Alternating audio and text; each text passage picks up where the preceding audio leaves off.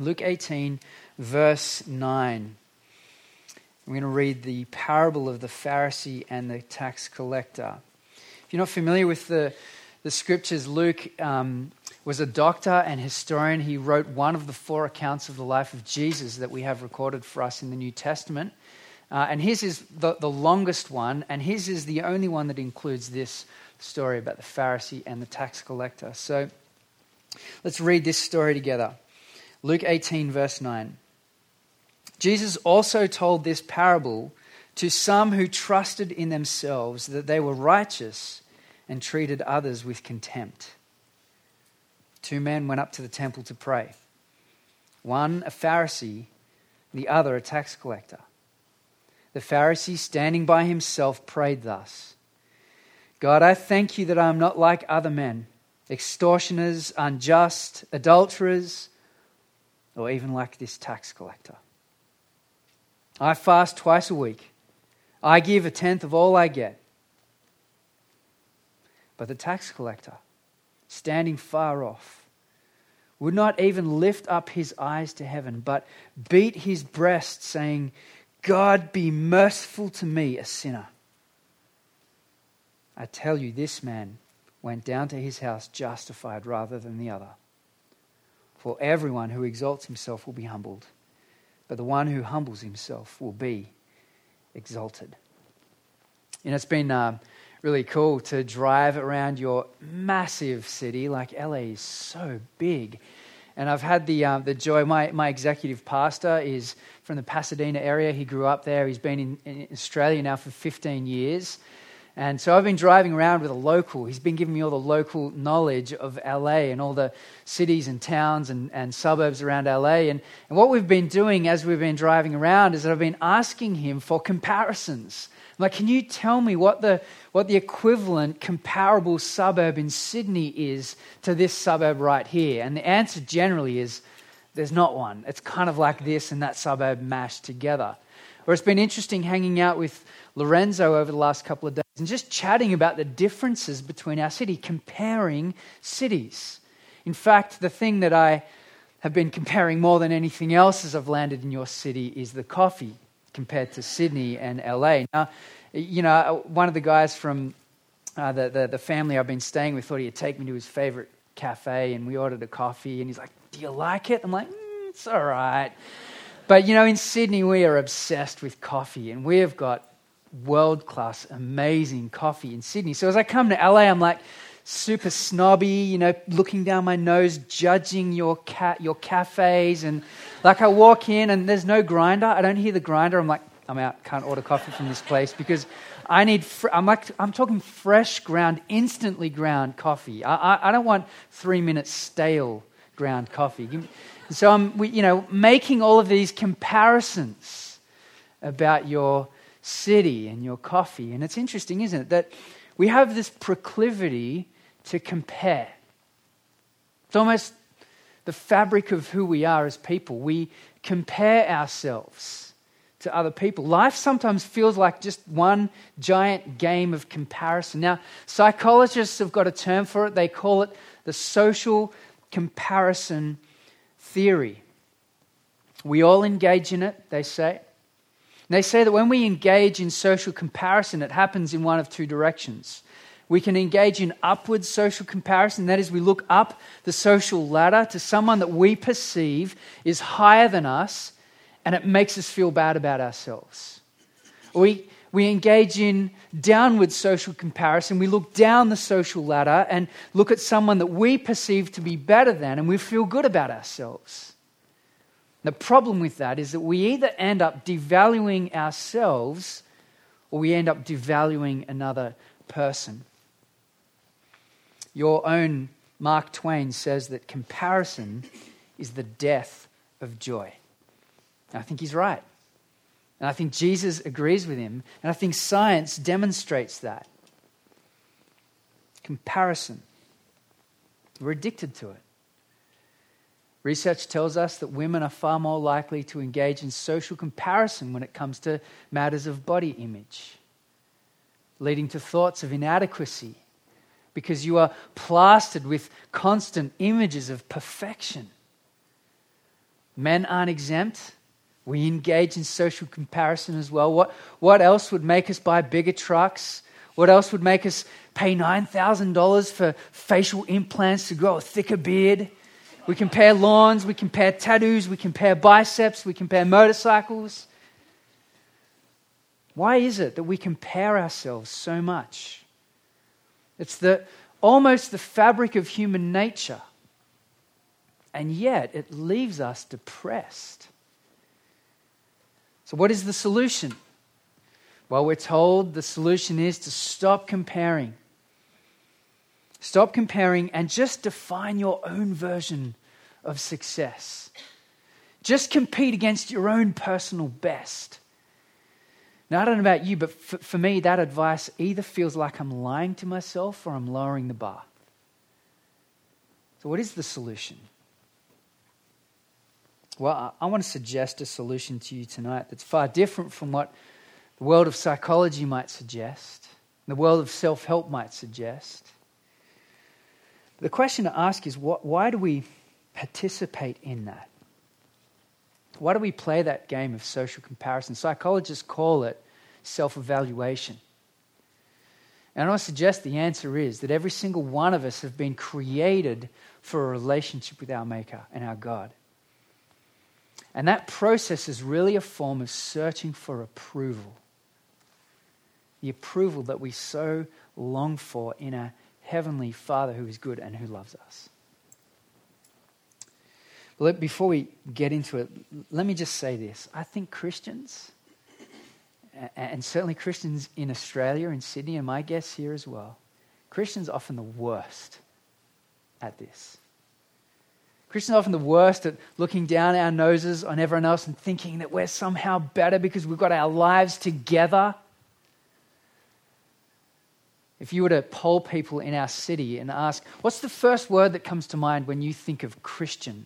These are some of the words that, that, they have, that research has demonstrated our city, Sydney siders, say about Christians. They say hypocrite, smug, self righteous, I don't know if that resonates or translates here, but that's so true of the reputation. Whether we like it or not, whether we're really like that or not, that's what people think of us culturally.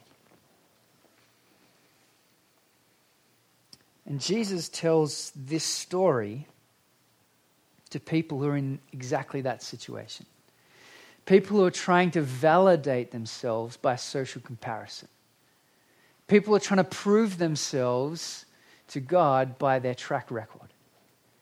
And so we have this beautiful, amazing, shocking story that Jesus tells about two men who go to the temple, they go to church to pray. So come back with me to verse 10 as we're introduced to these two characters. Verse 10 Two men went up to the temple to pray, one a Pharisee and the other a tax collector.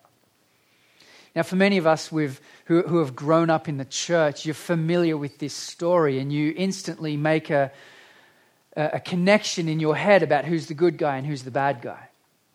But, but what we need to do is dig into the first century culture and figure out who those people are to the original hearers of Jesus' story. And so the Pharisee, he is the pinnacle of religious sincerity.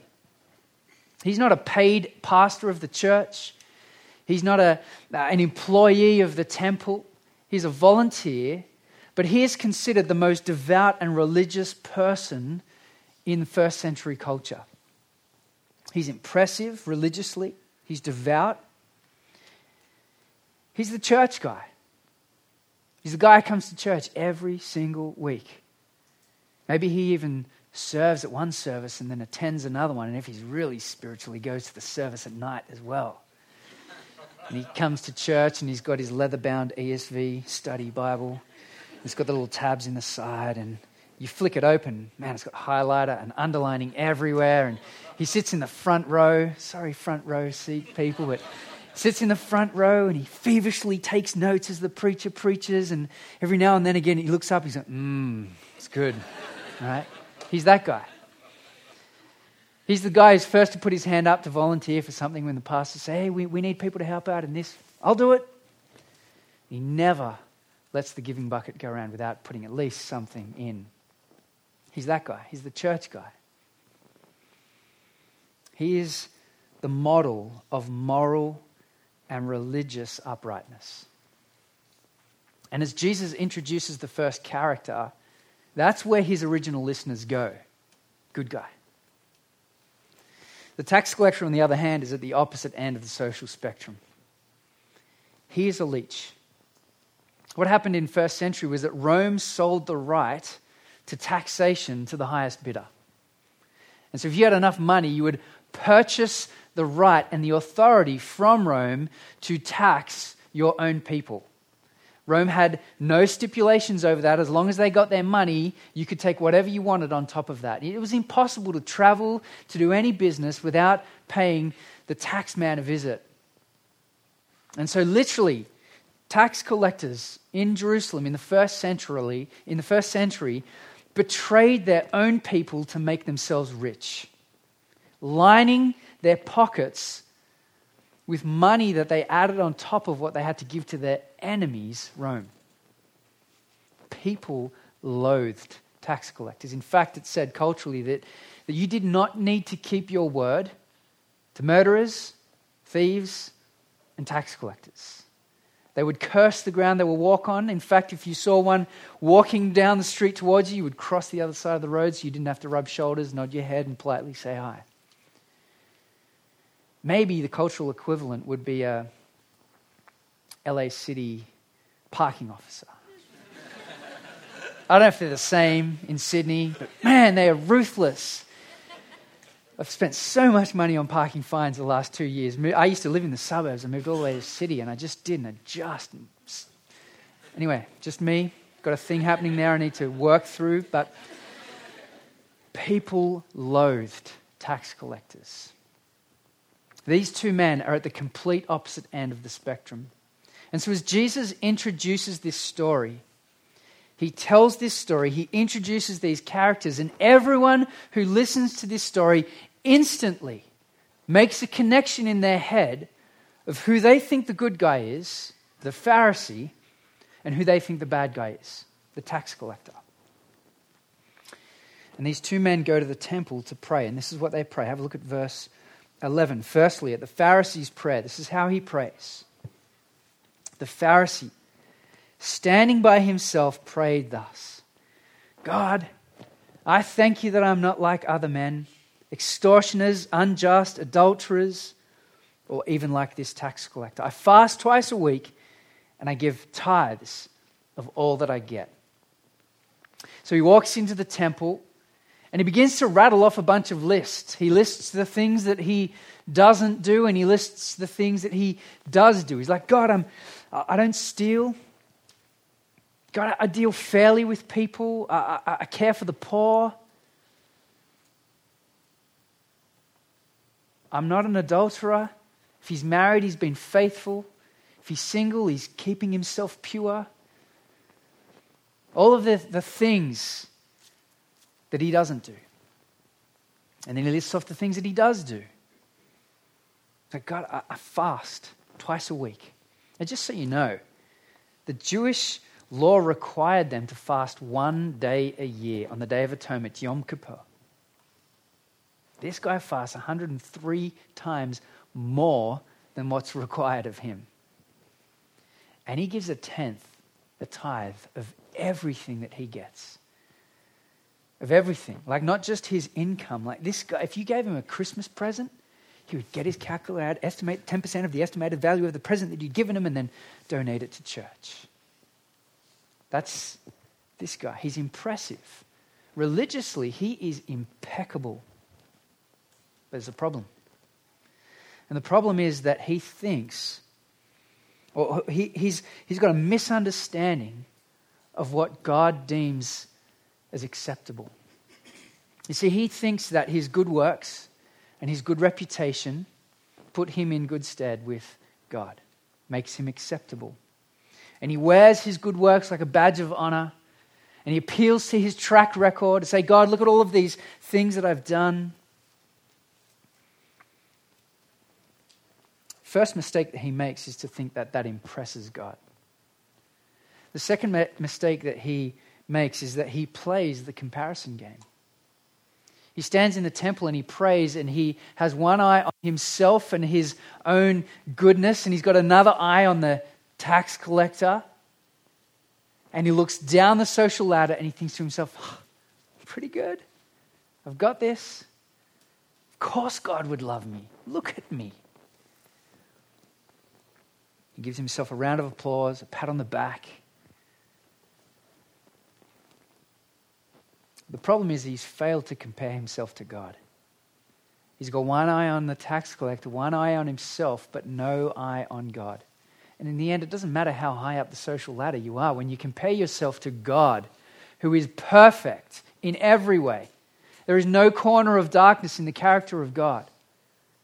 Doesn't matter how far up the social ladder you are, we pay, we fall so far short when it comes to the perfect character of God. In the end, he hadn't really come to the temple to pray, he'd just come to boast and brag. Let's look at the, the uh, tax collector's prayer. It's very different.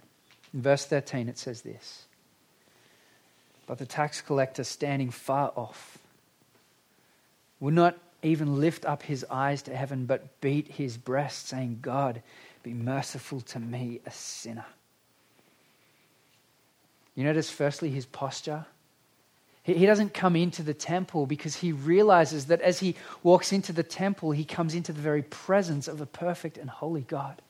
So he keeps his distance because he's nervous.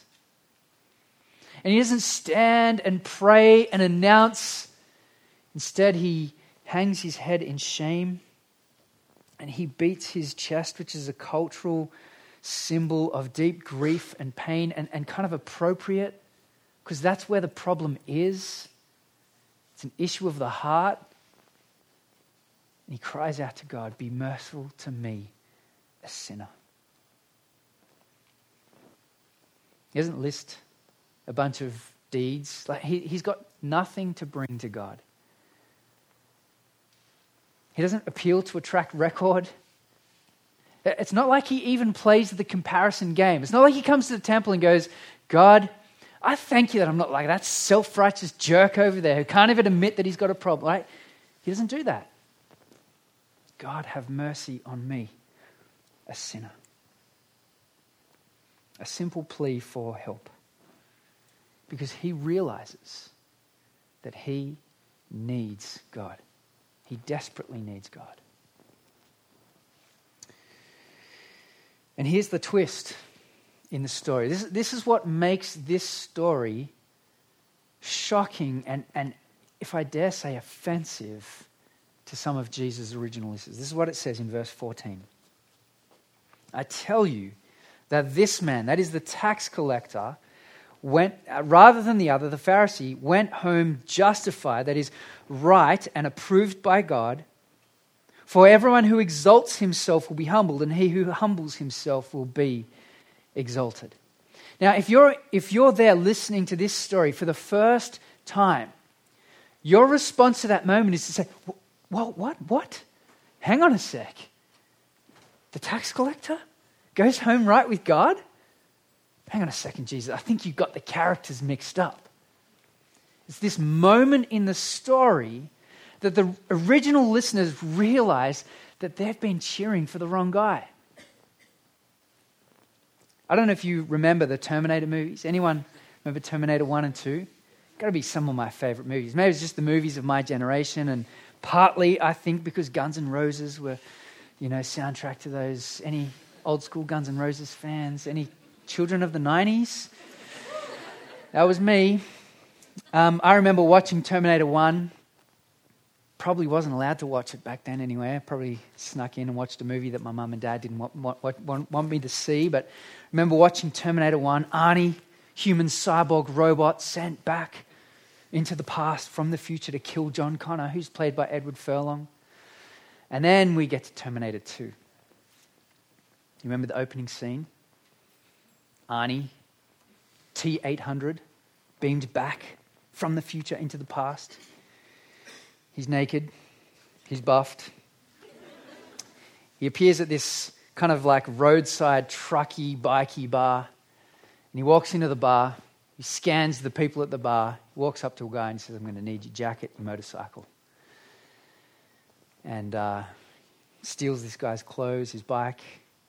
And he walks out of the bar, he's got black boots on, he's got black pants, he's got a black shirt, he's got a black leather jacket, He's got black sunglasses. He's got a black sawn off Winchester lever action shotgun. And he rides off down the freeway on a black Harley Davidson. And the music in the background is bad to the bone. All right, so if you're reading the sub narrative there, what the director is trying to tell you, bad guy. Okay? Next scene T 1000 appears on the scene. He appears, again, he's naked. Why do they come naked? Why. Um, and and he, the opening scene is him walking off. He's got pristine, polished black boots, immaculately pressed uh, blue trousers, perfectly combed hair, much like this. and he drives off down the freeway in a police vehicle. And you get to that scene, right? In the hospital hallway, John Connor is there. And bursting through the doors comes Arnie and bursting through the doors at the other, other end of the hallway comes the, the police terminator, and you freak out. You're like, oh, I hope Arnie doesn't get to him. And, and you think, surely he won't. It would make for such a short movie. He finally gets to him and kills him. And Arnie gets to him first. He puts his hand out. And he says, Come with me if you want to live. And he grabs him and he shields him from the other guy who tries to shoot him. And you freak out because you realize in that moment you've been tricked the directors have been playing this narrative trick on you, making you think that here is the good guy, but he's actually the bad guy, and here is the bad guy, and he's actually the good guy. So, what I'm trying to say is this verse 14 is the Terminator 2 moment of the Bible.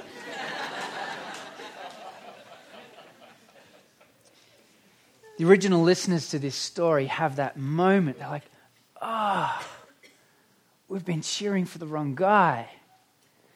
In fact, it's, it's not like a moment of relief like you're relieved in Terminator 2. It's a moment of shock and indignation that the original hearers would have felt. You know, when Jesus tells parables, I don't know if you've heard this definition earthly stories with a heavenly meaning. Not true. Jesus tells stories, parables, often to shock people, to get a response out of them. And the response that Jesus wants from this parable is this How, Jesus? How can it be that the obvious bad guy goes home right with God and the obvious good guy doesn't? How, how is that possible, Jesus? Is there something about this tax collector's prayer that Jesus loves and affirms? And the answer is yes. There are two things that Jesus two things at least that Jesus loves about this prayer. The first is that the tax collector recognizes his sin. You notice there, he says, God, have mercy on me, a sinner. He recognizes that his life is a string of offenses, failures, mistakes, ripping people off. You know, it's easy for us to think that sin is just all of the bad things that you do. I don't know if you've had the, um, the Streets Magnum Seven Deadly Sins series here in the States. We've had, you know, Magnum Ego, like double chocolate and caramel. We think that's what sin is. Just this, this little indulgence, it's not too bad. The reality is, sin is not something we do, it's who we are. It's who we are as people. It's an attitude that rejects God, it's an attitude that puts ourself on the throne of our lives in this world. He recognizes his sin. He doesn't pretend, he doesn't compare himself. He just simply admits his failure. God, have mercy on me, a sinner. It's the first thing that Jesus loves. The second thing that Jesus loves about this prayer is that he asks for help. He, sa- he says, God, have mercy on me. Forgive me He's got nothing to offer. He's got no good works to balance the bad out, if that were even ever possible for us to do. He comes with empty hands and says, God, I, I need your help to fix the mess that I've made with my life. Please have mercy. Now, that word mercy is carefully chosen. Because as that tax collector went to the temple that day, he would have noticed something as he walked into the temple. He would have noticed the altar, that structure where the high priest on the Day of Atonement would take a, a, a, goat and slit its throat, and its blood would be shed on behalf on, for the sins of the people. The mercy seat is what it's called. And so when this tax collector asks God for mercy, he's asking God to do the very thing to him that happens on that altar on the Day of Atonement. Show mercy. God, deal with my sin. That his sacrifice of this lamb would remove sin and, and take guilt and shame away. He wants that feeling of shame that he experiences for ripping off his own people. He wants that feeling to be dealt with and gone. That's what he's asking for. Have mercy on me.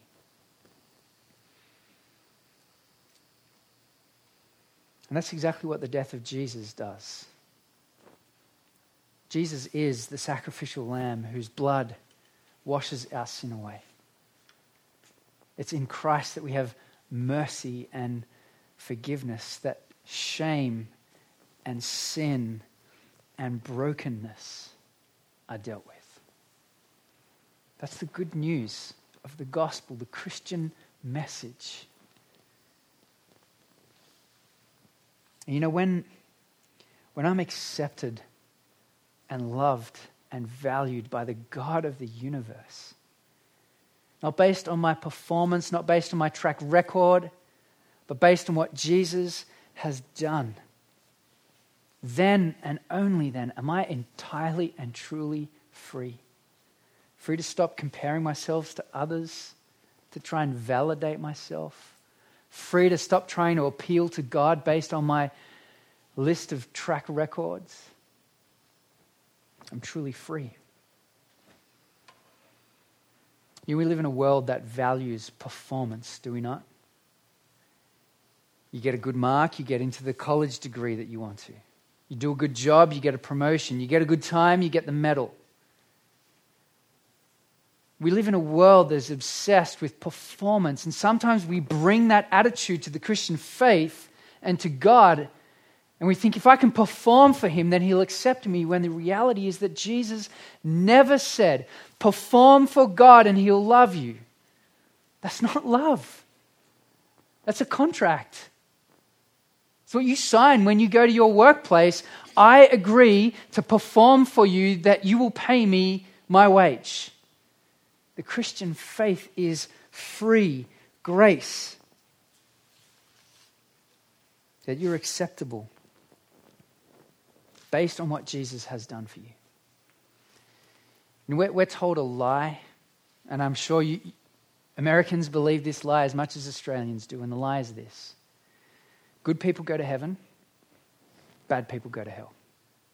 Good people go to heaven, bad people go to hell. That's a lie. If heaven is for good people, I'm telling you, it's empty. It's just God Jesus and the Holy Spirit. If heaven is for good people, it's empty. In fact, Luke tells us, the one who wrote this story, he tells us that, that Jesus says that the, that the Pharisees and the prostitutes, sorry, the tax collectors and the prostitutes are getting into heaven ahead of the religious people. How can that be?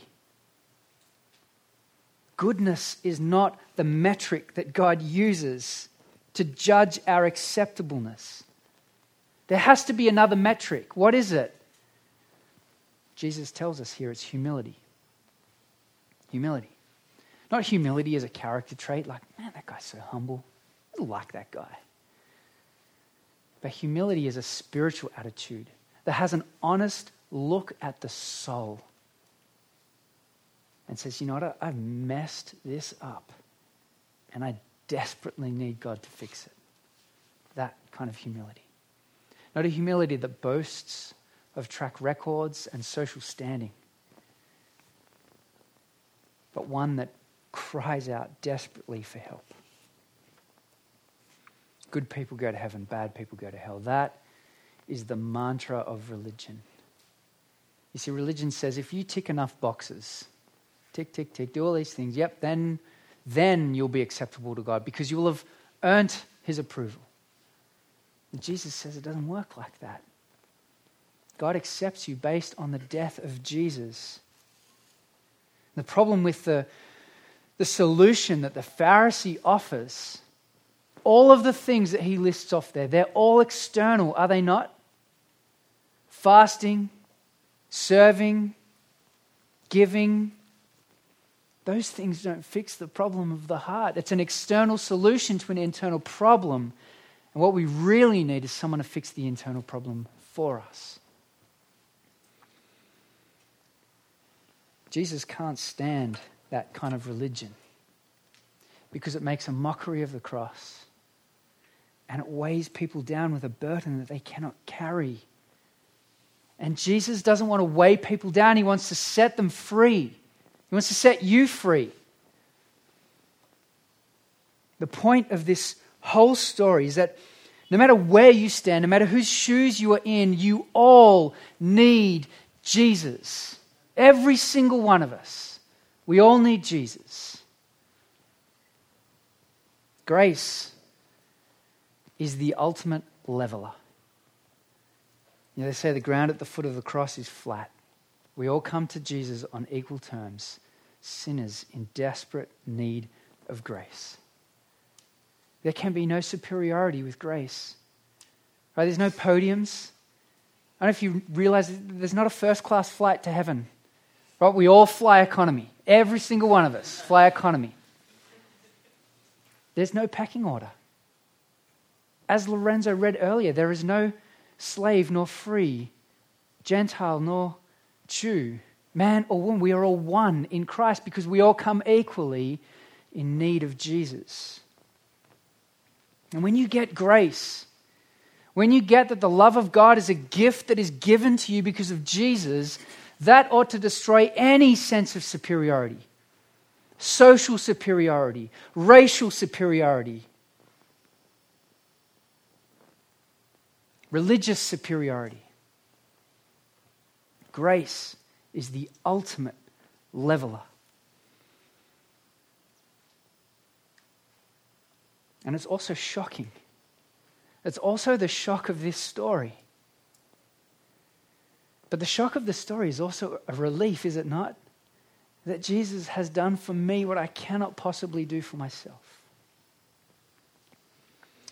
Really, this story tells us that there are, there are only two ways that we can be right with God. The first way is to attempt to justify ourselves, that we will appeal to our track record, that we will look down the social ladder and, and make ourselves think that we're good. It's a flawed system. That system will either lead to you feeling self righteous and proud because you think you're better than anyone else, or it will cripple you because you cannot live up to that standard. That's one way. The other way is to humble yourself and ask God to do for you what you cannot do for yourself. Maybe there's some here today who realize that you've been working off a flawed system of self justification that you need Jesus. You need Him to have mercy on you. Because no matter how hard you try, you cannot justify, you cannot make yourself right. In the end, our significance doesn't come from the evaluations that we make in comparison, our, our significance comes from the fact that we've been created in the image of God. And that despite our mistakes, despite the boxes we fail to tick, that God loves us in Christ. That's what makes you significant. Not the car you drive, the clothes you wear, the suburb you live in, the color of your skin. The fact that Jesus shed his precious blood for you makes you valuable. You got a friend from high school who I invited to church once, and he said to me, I can't come to church. I said, Why not? Why can't you come to church? Church is great. He said, No, nah, I can't come to church.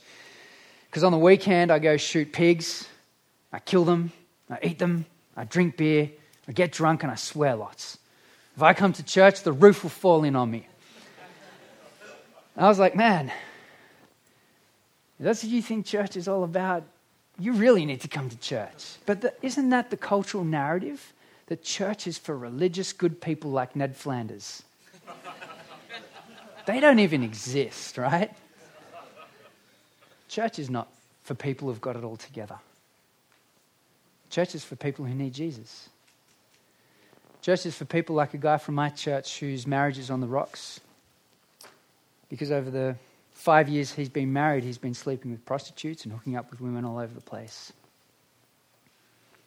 Church is for guys like him who desperately need Jesus to fix the mess in his life. And church is for my friend who grew up in a Christian home, Christian mum and dad, Christian brother and sister, went to a Christian church and a Christian youth ministry and a Christian school, and had Christian teachers and Christian friends and a Christian goldfish and a Christian dog. And, and she realized that in her heart she thought she was better than everyone else because she'd never done anything wrong. And she realized that she needed Jesus every day, just as much as the guy sitting next to her with his life on the rocks and his marriage messed up. Church is not for perfect people. Church is for everyone because everyone needs Jesus. And church, and collective church, and anchor church Sydney, we need to be communities that are saturated in the grace of God. Communities that get this and live it out. I want you to imagine 12 months later, tax collector goes back to the temple to pray. He walks into the temple, got a bit more pep in his step this time compared to last time. He's kind of strutting in, he's feeling good. And he comes in, and as he walks into the temple, he notices a lady standing in the back corner, and he's thinking, oh, yeah, yeah, she's the prostitute in the town. And he walks in, he comes and he prays, and he says, God, I thank you for your mercy. And I'm, I'm no, I know I'm not the man that I ought to be, but at least I'm not the man I was. And as for this prostitute over there, I'm no better than her. Would you show mercy to her like you showed it to me? Amen. And he walks over, puts his arm around her, and shares his story with her. It's the kind of community the church needs to be community that gets grace.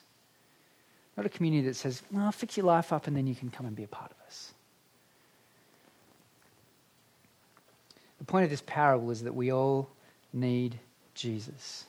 Every single one of us. More than we care to admit, we need Jesus. We need his grace wherever we are today.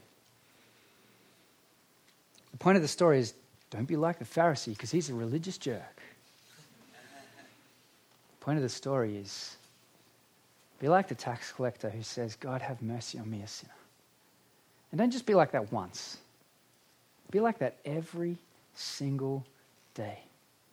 God, would you renew my eyes for the gospel? God, would you renew in me a sense of my need for Jesus? God, will you help me to see that so often I put myself on a pedestal and think that I'm better than everyone else? Remind me I'm not. Maybe you're here today and you've been playing that comparison game for too long, looking down on others, you've realized today that's a flawed system that will never work in achieving your own sense of self worth. That you need Jesus. Maybe you're here today and you've been reminded again that you are loved, that you are valued because of what Jesus has done, and not because of the opinions of other people, and not because of where you place yourself. Maybe you're here today because you just need to be reminded of the good news that Jesus has set you free. Wherever you find yourself today, wherever I find myself, we all need Jesus. And so I'm going to pray. As the band comes up, I'm going to pray that we would see our need and humbly come to Him. And that we would receive the grace that He longs to give us. So let me, let me pray now.